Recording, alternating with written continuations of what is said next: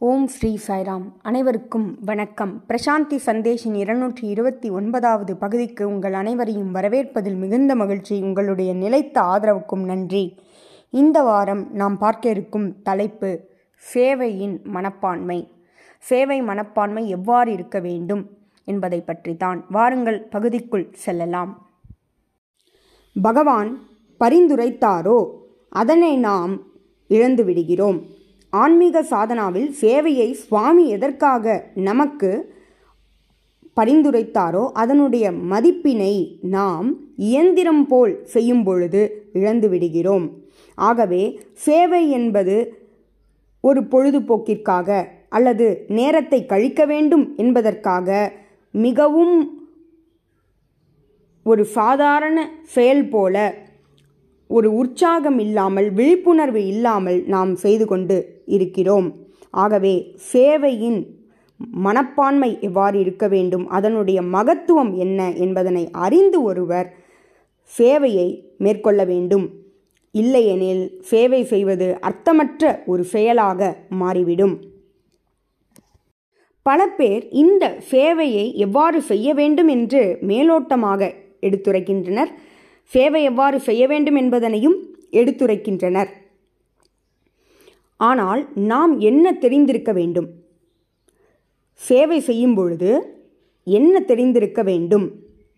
The spirit of service சேவையின் மகத்துவம் என்ன? மனப்பான்மை என்ன? இதை மட்டும் அறிந்திருந்தால் போதுமா? இல்லை. சர்வீஸ் டு த ஸ்பிரிட் இந்த சேவையானது யாருக்கு ஆற்றப்படுகிறது? சர்வீஸ் டு த ஸ்பிரிட் தெய்வத்துவத்திற்கு ஆற்றப்படுகிறது என்பதனை அறிய வேண்டும். இந்த சேவை தெய்வத்துவத்திற்கு ஆற்றக்கூடிய சேவை என்பதனை அறியும் பொழுதே நாம் செய்யக்கூடிய சேவை என்னும் சாதனாவிற்கு மதிப்பு ஏற்படுகிறது. ஆகவே அதை பற்றி நாம் நிச்சயம் அறிந்து கொள்ள வேண்டும். பிறகுதான் நாம் செய்யும் சேவை அர்த்தமுள்ளதாக மாறுகிறது. உற்சாகமின்றி எந்தவித மகிழ்ச்சியும் இன்றி ஒரு சேவையை செய்யும் பொழுது எவ்வாறு அது பிரதிபலிக்கும்? நமக்கும் உற்சாகம் இருக்காது பிறருக்கும் அது மகிழ்ச்சியை தராது. ஆகவே உற்சாகத்தோடு மகிழ்ச்சியாக சேவையை செய்ய வேண்டும். ஒவ்வொரு சேவையின் முடிவிலும் நாம் மகிழ்ச்சியுடன் இருக்கிறோமா என்ற கேள்வியை நமக்கு நாமே எழுப்ப வேண்டும். நாம் அந்த சேவையை மகிழ்ச்சியுடன் செய்யவில்லை என்றால் அதற்கான காரணம் என்ன? அதாவது பல அனுமானங்கள் நம்முள் இருக்கின்றன. பல கருத்துக்கள் நம்முள் இருக்கின்றன. அதனால் நம்மால் அந்த சேவையை முழுமையாக மகிழ்ச்சியாக செய்ய இயலவில்லை. யாரோ ஒருவர் நம்மை பார்க்க வேண்டும். உதாரணமாக பகவானின் பகவானின் ஈர்ப்பை பெற வேண்டும் என்றால் கூட அந்த சேவை என்பது முழுமையாக செய்யப்படவில்லை என்றுதான் அர்த்தம். யாரின் ஈர்ப்பும் நமக்கு தேவையில்லை. யாருடைய கவனமும் நம்மீது இருக்க வேண்டிய அவசியம் இல்லை.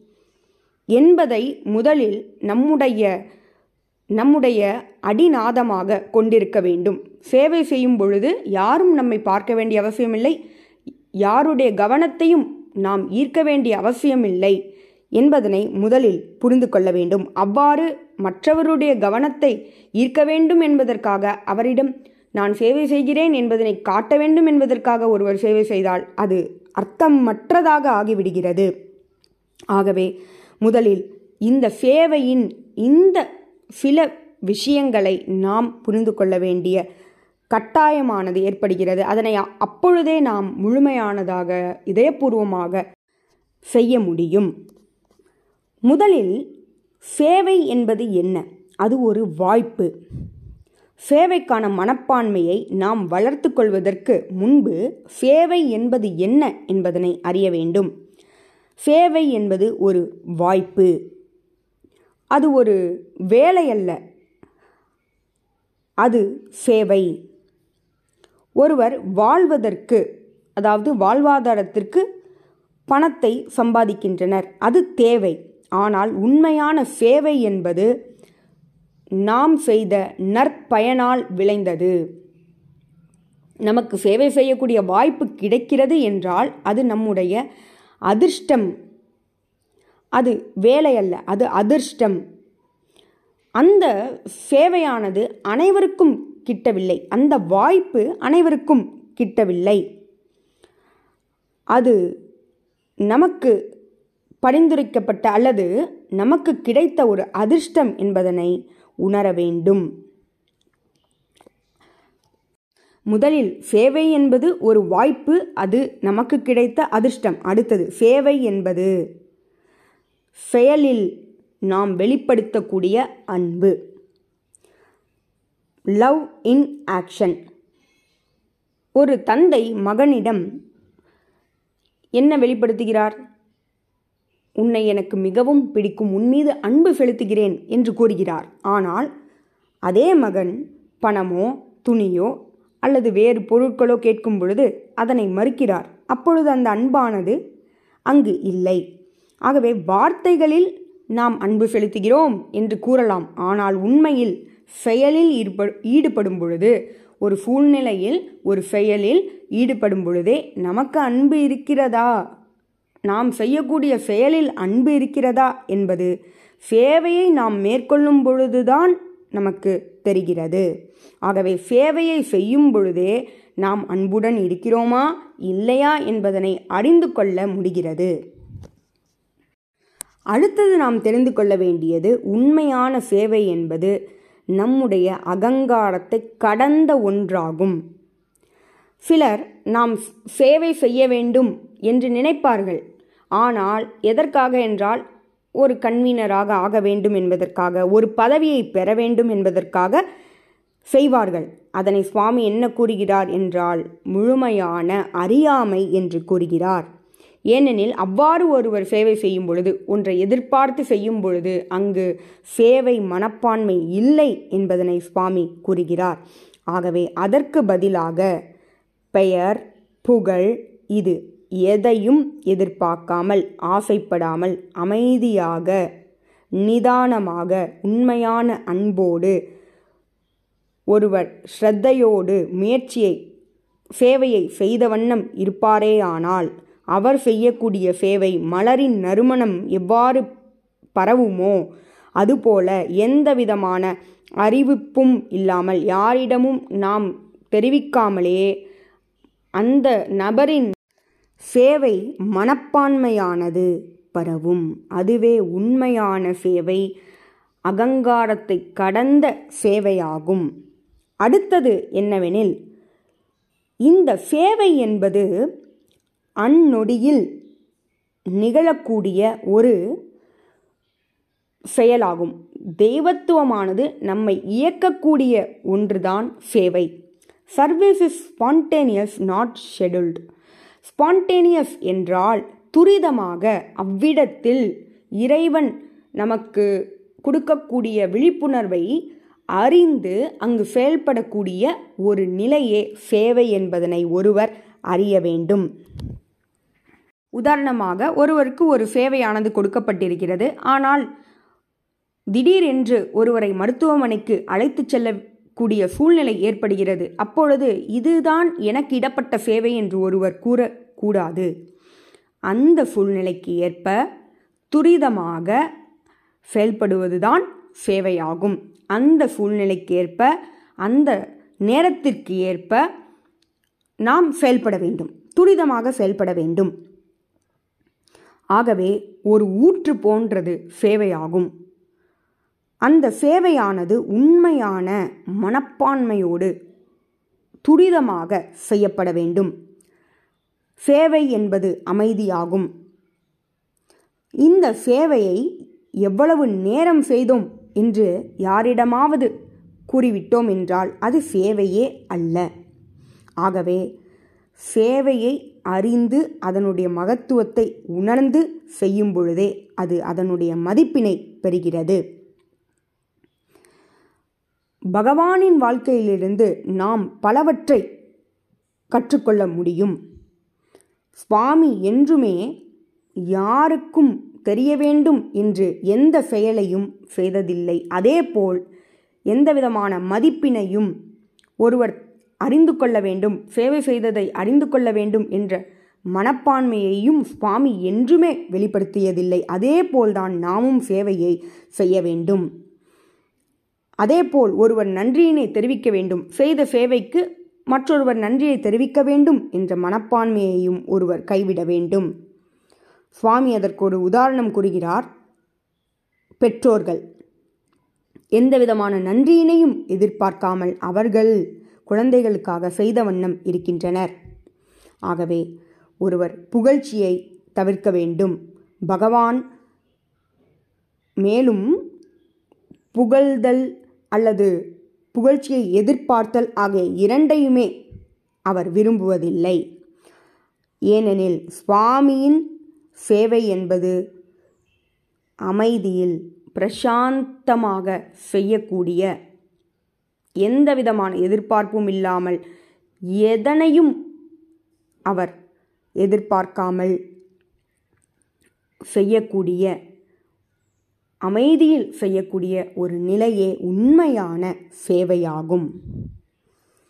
சேவை என்பது எவ்வளவு செய்தோம் என்பது அல்ல. அடுத்ததாக நாம் தெரிந்து கொள்ள வேண்டியது இந்த சேவையில் எவ்வளவு செய்தோம் என்பது முக்கியமல்ல. எப்படி செய்தோம் என்பதுதான் மிக மிக முக்கியம். பாவம் அதுவே மிக மிக முக்கியம். அதனை ஒருவர் அறிய வேண்டும். பல சேவைகளை செய்யலாம். ஆனால் அதனை எந்த மனப்பான்மையோடு செய்தோம்? உண்மையான பாவம் உண்மையான அன்பு தூய்மையான எண்ணம் அங்கு இல்லையெனில் நாம் செய்த சேவை என்பது அர்த்தமற்ற ஒரு செயலாகும். அதில் எந்த விதமான முக்கியத்துவமும் இல்லை. ஒரு முறை கொடைக்கானலில் ஒரு நிகழ்வு நிகழ்ந்தது. ஒரு மாணவன் பகவானுக்காக சந்தன கட்டையால் ஆகிய ஒரு சிறிய பரிசினை வாங்கி வந்தான். அதனை சுவாமி உற்று நோக்கினார். மற்றவர்களுடைய பொருட்களை அவர் பார்க்கவில்லை. மற்றவர்கள் தாங்கள் வாங்கி வந்ததை காட்டினர். ஆனால் சுவாமி அதனை பார்க்கவில்லை. பிறகு சுவாமி கூறினார் மற்றவர்கள் அனைவரும் தன் தாய் தந்தையருக்கு தன்னுடன் இருப்பவர்களுக்கு பொருள்கள் வாங்குவதில் ஆர்வமாக இருந்தனர். ஆனால் இந்த பையன் இந்த மாணவன் சுவாமிக்கு வாங்க வேண்டும் என்பதனை நினைவில் வைத்திருந்தான். ஆகவே அந்த பரிசு எவ்வளவு என்பது முக்கியமல்ல. எந்த பாவத்தோடு அவன் வாங்கினான் என்பதே முக்கியம் என்று சுவாமி கூறினார். ஆகவே பத்திரம் புஷ்பம் பழம் தோயம் பல சம்பிரதாயங்கள் இருக்கின்றன. பகவானை வழிபடுவதற்கு. ஆனால் அதனை எவ்வித பாவத்தோடு நாம் செய்கிறோம் என்பதுதான் மிக மிக முக்கியமாகும். உண்மையான சேவை என்பது அடுத்தது என்ன? தொடர்ச்சியானது. அதாவது ஒரு முறை செய்வது பிறகு கைவிடுவதல்ல.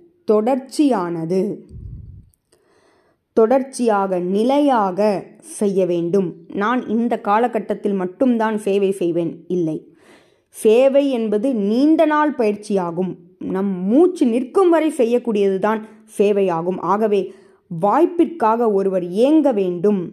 வாய்ப்பு கிடைப்பதற்கு ஒருவர் இயங்க வேண்டும். இப்பொழுது கிடைக்கும் வாய்ப்பு தொடர்ந்து கிடைக்க வேண்டும் என்பதில் அவர்கள் தீர்க்கமாக இருக்க வேண்டும். இந்த வாழ்க்கையில் கிடைத்த இந்த வாய்ப்பு அடுத்த வாழ்க்கையில் கிடைக்காமல் கூட போகலாம். ஆகவே கிடைத்த வாய்ப்பை நாம் பயன்படுத்த வேண்டும். வாய்ப்பிற்காக ஒருவர் ஏங்க வேண்டும். அடுத்ததாக உண்மையான சேவை என்பது திறமை அல்ல. அதனை சிறப்பாக செய்யக்கூடிய திறமை பலருக்கு இருக்கலாம். வேலையை சிறப்பாக செய்யக்கூடிய திறமை பலருக்கு இருக்கலாம். ஆனால் திறமை முக்கியமல்ல. இதயபூர்வமாக செய்ய வேண்டும்.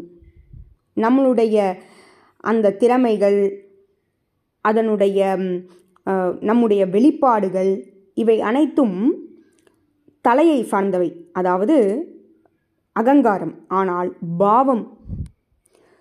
உண்மையான உண்மையான அன்பு இவை அனைத்தும் இதயத்திலிருந்து எழுபவை. அதுவே மிக மிக முக்கியமாகும். அந்த இதயத்தில்தான் இறைவன் குடிகொண்டிருக்கிறார். ஆகவே இதயத்திலிருந்து இறைவன் ஊக்குவிக்கும் செயல்படுத்தும் உணர்வுகளை செயல்முறைப்படுத்துவதே சேவையாகும். அனைவருக்கும் சேவை செய்ய வேண்டும்.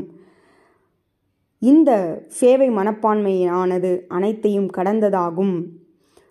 இந்த மனப்பான்மையானது இந்த நபருக்கு தான் செய்ய வேண்டும் இந்த மதத்தினருக்கு தான் செய்ய வேண்டும் இந்த இனத்திற்கு தான் செய்ய வேண்டும் இந்த நாட்டிற்கு தான் செய்ய வேண்டும் இந்த காலத்தில் தான் செய்ய வேண்டும் என்ற எந்தவித கட்டுப்பாடுகளும் இல்லாதது.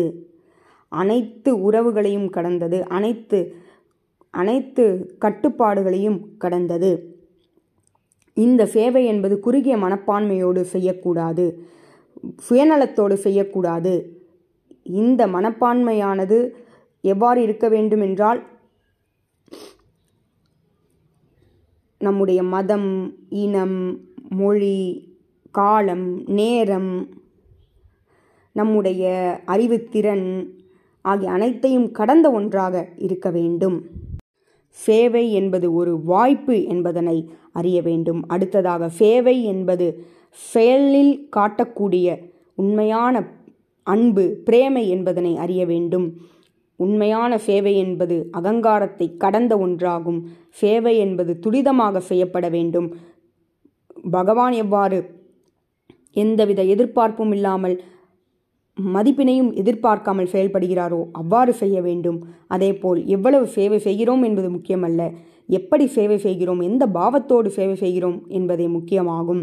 அதேபோல் சேவை என்பது தொடர்ந்து நிலையாக செய்யக்கூடிய ஒன்றாகும். சேவை என்பது திறனை திறனை அடித்தளமாக கொண்டதல்ல உண்மையான உணர்வுகளை அடித்தளமாக கொண்டது. ஆகவே இத்தகைய மனப்பான்மையை வளர்த்து ஒருவர் செய்யும் பொழுதே உண்மையான சேவையாகும். ஆத்மாவிற்கு செய்யக்கூடிய சேவையாக அது மாறும். நன்றி. இதுபோல பல செய்திகளோடு உங்களை அடுத்த வாரம் சந்திக்கிறேன். ஜெய் சாய்ராம். ஓம் ஸ்ரீ சாய்ராம். பிரசாந்தி சந்தேஷ். வினா விடை நேரம்.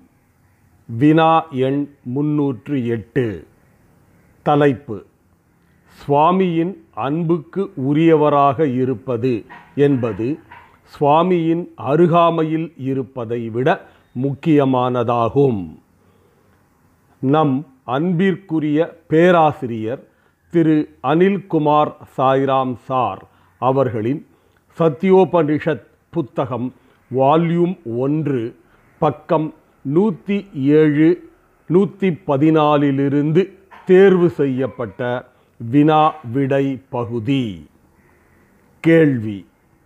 சுவாமி சாயி தெய்வத்தின் உன்னத மாண்பானது உலகின் பல பாகங்களிலிருந்தும் நாங்கள் கேள்விப்படாத பல தேசங்களிலிருந்தும் பல்வேறு மொழி பேசுகின்ற இனக்குழுக்களிலிருந்தும் உங்கள் அன்பினால் ஈர்க்கப்பட்ட மக்களை இங்கே புட்டபர்த்திக்கு கொண்டு வந்து சேர்த்திருக்கின்றது.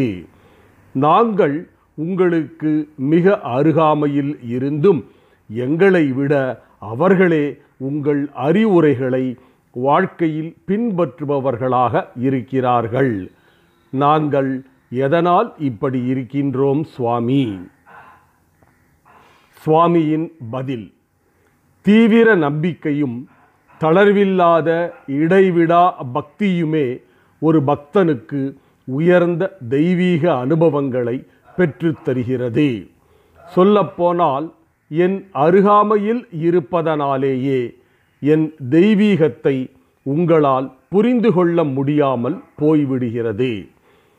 தீபத்தின் கீழே நிழல் தெரிவதில்லை. அதை போலத்தான் இதுவும். என்னுடைய தெய்வீக ஒளி எல்லா இடங்களிலும் பரவி வியாபிக்கும் அதே நேரத்தில் என்னுடனேயே அருகிலேயே இருப்பவர்களால் அந்த தெய்வீகத்தை உணர முடியாமல் போய்விடுகிறது. குளத்தில் இருக்கும் தாமரையிலிருந்து தேனை பருகுவதற்கு வண்டுகள் வெகு தூரத்திலிருந்து வருகின்றன. ஆனால் குளத்திலேயே வசிக்கின்ற தவளைக்கு தேனின் சுவை தெரிவதே இல்லை. கடவுள் மனித உருவில் அவதரிக்கும் போதும் இப்படித்தான். கடவுளின் கூடவே இருப்பவர்கள் தெய்வீகத்தின் மாண்பை புரிந்து கொள்வதில்லை. மாங்கனி என்று சொல்லும் போதே அதை உண்ண ஆசைப்படுகிறீர்கள். ஆனால் கடைக்கு சென்று வாங்கும் போது அது பழுத்திருக்கிறதா என்று சோதிக்க கையில் எடுத்து முகர்ந்து பார்க்கிறீர்கள் இல்லையா? அதாவது விரும்பியது கைக்கு கிட்டினால் சந்தேகம் வருகிறது. சுவாமி உங்களுடைய கனவில் வந்தார் என்கிறீர்கள். அவருடைய தெய்வீக மகிமைகளை உங்களுடைய இருப்பிடத்திலேயே காணும் பேறு பெற்றதை பற்றி பேசுகின்றீர்கள். ஆனால் சுவாமியின் அருகாமையில் இருக்கும்போது சுவாமியின் தெய்வீகத்தை மறந்து சாதாரண மனிதரிடம் நடப்பது போல் நடந்து கொள்கிறீர்கள். உலகத்தின் மற்ற தேசங்களில் உள்ள சாயி பக்தர்களுக்கு கிட்டிய மாபெரும் தெய்வீக அனுபவங்களை பற்றி அறியாது கிணற்று தவளையாக இருக்கிறீர்கள். நீங்கள் சுவாமியின் அருகில் எவ்வளவு வருடங்கள் இருந்தீர்கள் என்பது முக்கியமல்ல. பேருந்து ஓட்டுநர்கள் கூட இங்கு தினசரி வந்து போகிறார்கள். அவர்களால் என்ன தெய்வீகத்தை உணர்ந்து கொள்ள முடிந்தது? இரும்பை எவ்வளவு நாட்கள் தண்ணீரில் போட்டு வைத்தாலும் ஒரு மாற்றமும் நேரப்போவதில்லை. ஒரு சிறு ஒளிக்கீற்றின் வெளிச்சத்தில் இருள் விலகுவது போல அஞ்ஞானம் என்ற இருளை ஞானத்தினால் மட்டுமே விளக்க முடியும். உங்களுக்கு சுவாமியின் மீது நல்ல அன்பும் நம்பிக்கையும் இருக்குமானால் சுவாமியின் அறிவுரைகளை நீங்களாகவே கடைப்பிடிக்க ஆரம்பிப்பீர்கள். இதுபோல் நல்ல மனமாற்றம் அடைந்தவர்கள் இவ்வுலகில் எவ்வளவோ பேர் இருக்கின்றார்கள். இது தெய்வத்தின் பால் அவர்கள் கொண்ட உண்மையான அன்பினாலேயே சாத்தியமாகிறது. நீங்கள் கூட உங்கள் நண்பர்களை மேலதிகாரிகளை பெரியவர்களை மதிக்கின்றீர்கள். ஆனால் கடவுளை மட்டுமே நீங்கள் வணங்கி போற்றுகின்றீர்கள். அடுத்த கேள்வி. சுவாமி உலகில் உள்ள பல நாடுகளில் இருந்து அர்ஜென்டினா பிலிப்பைன்ஸ் ரஷ்யா என்று பலரும் இங்கு வந்து உங்கள் அன்பு வெள்ளத்தில் நனைந்து உங்களை பிரிய மனமில்லாமல் திரும்பிச் செல்கிறார்கள். அவர்களுக்கு என்று நீங்கள் கூறுகின்ற பிரத்யேகமான செய்தி என்ன சுவாமி? சுவாமியின் பதில் நீங்கள் கடவுளின் ஏகத்துவத்தை உணர்ந்து அனுபவிக்க வேண்டும். கடவுள் எப்போதும் உங்களுடன் உங்களுக்கு கீழே மேலே உங்களை சுற்றி பறந்து இருக்கின்றார். சொல்லப்போனால் நீங்கள் ஒவ்வொருவருமே கடவுள்தான். நீங்கள் ஆன்மீக ஆற்றலை அதிகரித்து கொள்வதற்காக புட்டபர்த்திக்கு வருகின்றீர்கள். இந்த சமயத்தில் ஒன்றை மறந்து விடாதீர்கள். சுவாமியின் அருகாமையில் இருப்பதை விட சுவாமியின் அன்புக்கு உரியவராக இருப்பதுதான் முக்கியமானது. இரண்டு கற்களை உரசும் போது நெருப்பு உண்டாகிறது. அப்போது காற்று வீசினால்தான் நெருப்பு கொழுந்துவிட்டு எரியும். அன்புக்குரியவராக இருப்பது என்பது அந்த காற்று வீசுவதைப் போல. குளத்தில் இருக்கின்ற தாமரையின் தேன் சுவை அறியாத தவளைகள் என்பதுதான் சுவாமிக்கு அருகாமையில் இருப்பது. வெகு தூரத்திலிருந்து வந்து தேனை உண்டு மகிழ்கின்ற தேனீக்கள் என்பதே சுவாமியின் அன்புக்கு உரியவராக இருப்பது என்பது.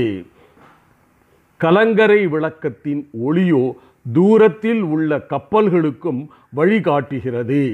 ஆனால் அதன் அடியில் கரிய நிழல்தான் படுகிறது. அடுத்த கேள்வி.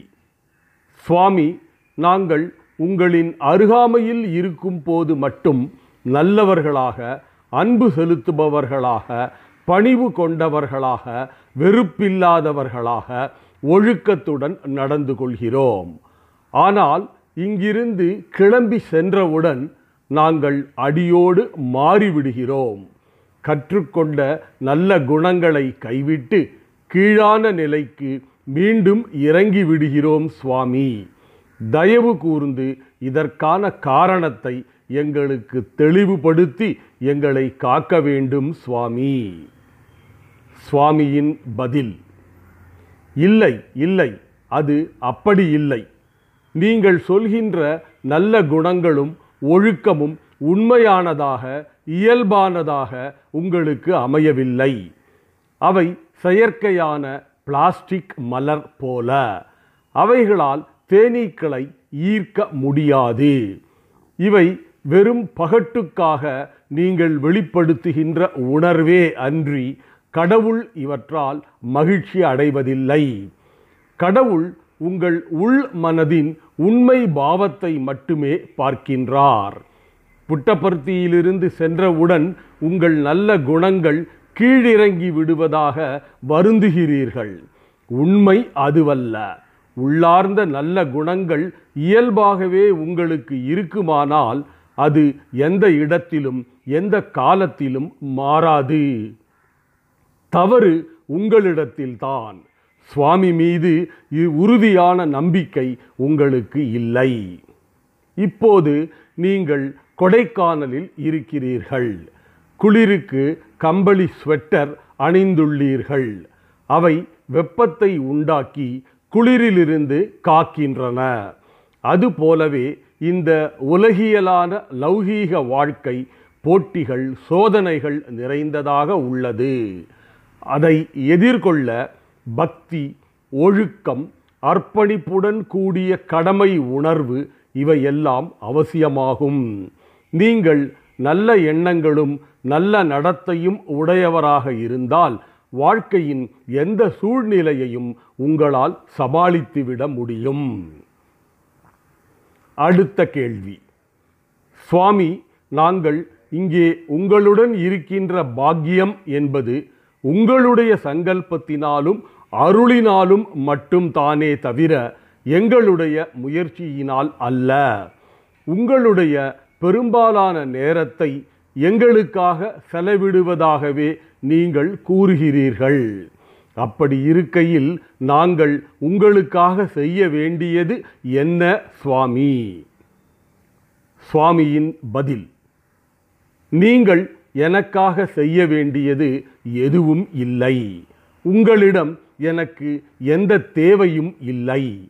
நான் எப்போதும் மற்றவர்களுக்கு தருபவனே அன்றி ஒருபோதும் மற்றவர்களிடமிருந்து எதையும் பெறுபவன் அல்ல எதையும் பெறுவதற்காக நான் ஒருபோதும் மற்றவர்களிடம் கை ஏந்துபவன் அல்ல நான் மற்றவர்களிடம் எதையும் வேண்டி கேட்பதே இல்லை. என்னுடைய சங்கல்பப்படிதான் சிருஷ்டி அனைத்தும் இயங்குகின்றன. அப்படி இருந்தும் நான் உங்களிடம் கேட்பது ஒன்றே ஒன்றுதான். உங்களுடைய அன்பை எனக்கு தாருங்கள். உங்கள் பெற்றோர்கள் கூட உங்களை விட்டு சற்று தள்ளி இருக்கிறார்கள். ஆனால் நான் எப்போதும் உங்களுடனேயே உங்களை சுற்றி மேலே கீழே என்று எங்கும் என்றும் உங்களை சூழ்ந்து இருக்கின்றேன். நான் எப்போதும் உங்களுடையவன். உங்களுக்கு சொந்தமானவன். இந்த ஒன்றை மட்டும் எப்போதும் ஞாபகம் வைத்துக் கொள்ளுங்கள். அது போதும். நீங்கள் ஒரு ரத்தினம் போல் உங்கள் வாழ்க்கையில் ஜொலிப்பது நிச்சயம். நீங்கள் சமுதாயத்தில் மதிப்பும் மரியாதையும் பெற்று நல்ல பெயர் ஈட்டுவீர்கள். சுவாமியையும் உங்களையும் இணைக்கின்ற பிரேம பந்தத்தை ஒருபோதும் மறந்துவிடாதீர்கள்.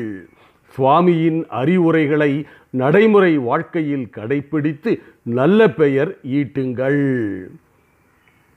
நன்றி. மீண்டும் ஒரு சந்தர்ப்பத்தில் அனில்குமார் சாய்ராம் அவர்களின் சத்தியோபனிஷத்திலிருந்து நல் முத்துக்களை பருகி மகிழ்வோம். ஜெய் சாய்ராம்.